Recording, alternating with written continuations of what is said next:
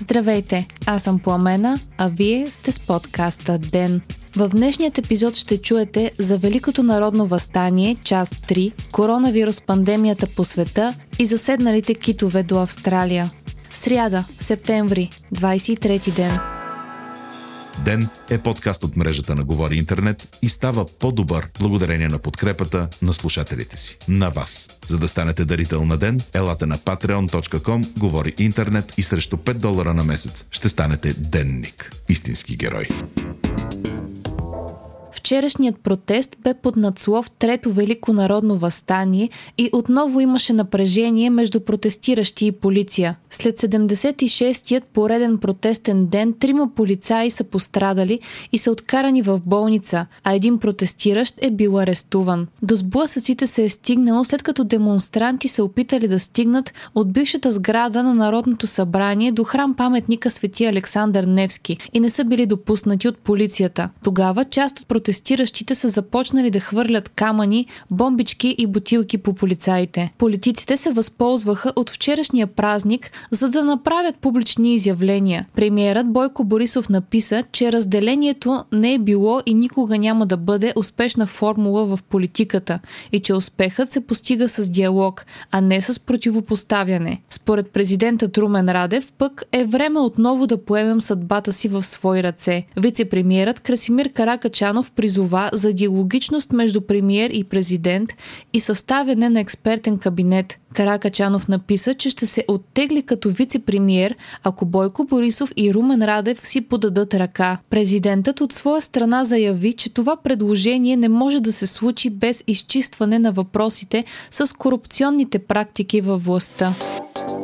109 са новите случаи на COVID у нас при направени 3049 теста. През последното денонощие са починали двама човека, а 21 са били излекувани. Активните случаи в момента са малко над 4600. Днес Министерският съвет прие решение за удължаване на срока на извънредната епидемична обстановка до 30 ноември. Увеличават се карантинираните паралелки в училищата в цялата страна. 8 паралелки в гимназията по строителство строителство и архитектура в Благоевград са поставени под карантина, а днес в столицата се състоя протест на родители, които се обявиха против носенето на маски от децата в училищата.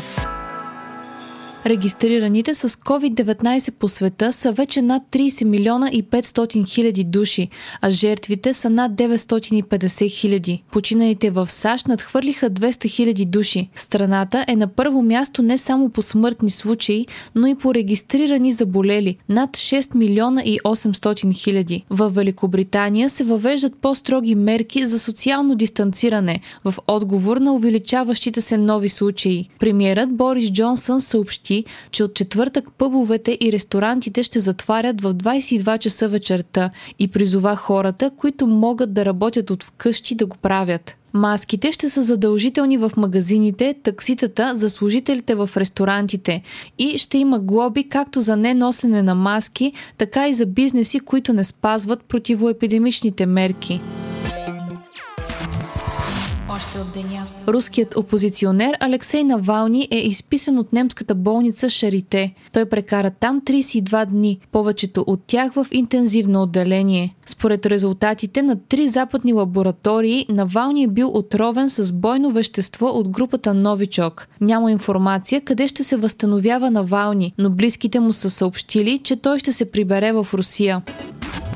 Поне 380 кита са починали в близост до бреговете на Австралия. Над 450 животни са заседнали край остров Тасмания и от вчера се провежда масивна спасителна операция. 50 кита са били успешно изведени отново в открития океан, а спасителите се борят за живота на още 30 кита. Учените нямат обяснение за явлението, но няма данни за сядането на китовете да е причинено от човешка дейност и се смята, че е естествено явление явление, а фосили показват, че се е случвало и в миналото. Илон Мъск обяви, че до 3 години ще има нови, по-ефтини Тесли. Основателят на компанията съобщи за технология, която ще направи батериите на електрическите автомобили по-ефтини и по-мощни. Мъск намекна, че има вероятност до няколко години на пазара да се появи напълно независим автомобил на цена от 25 000 долара.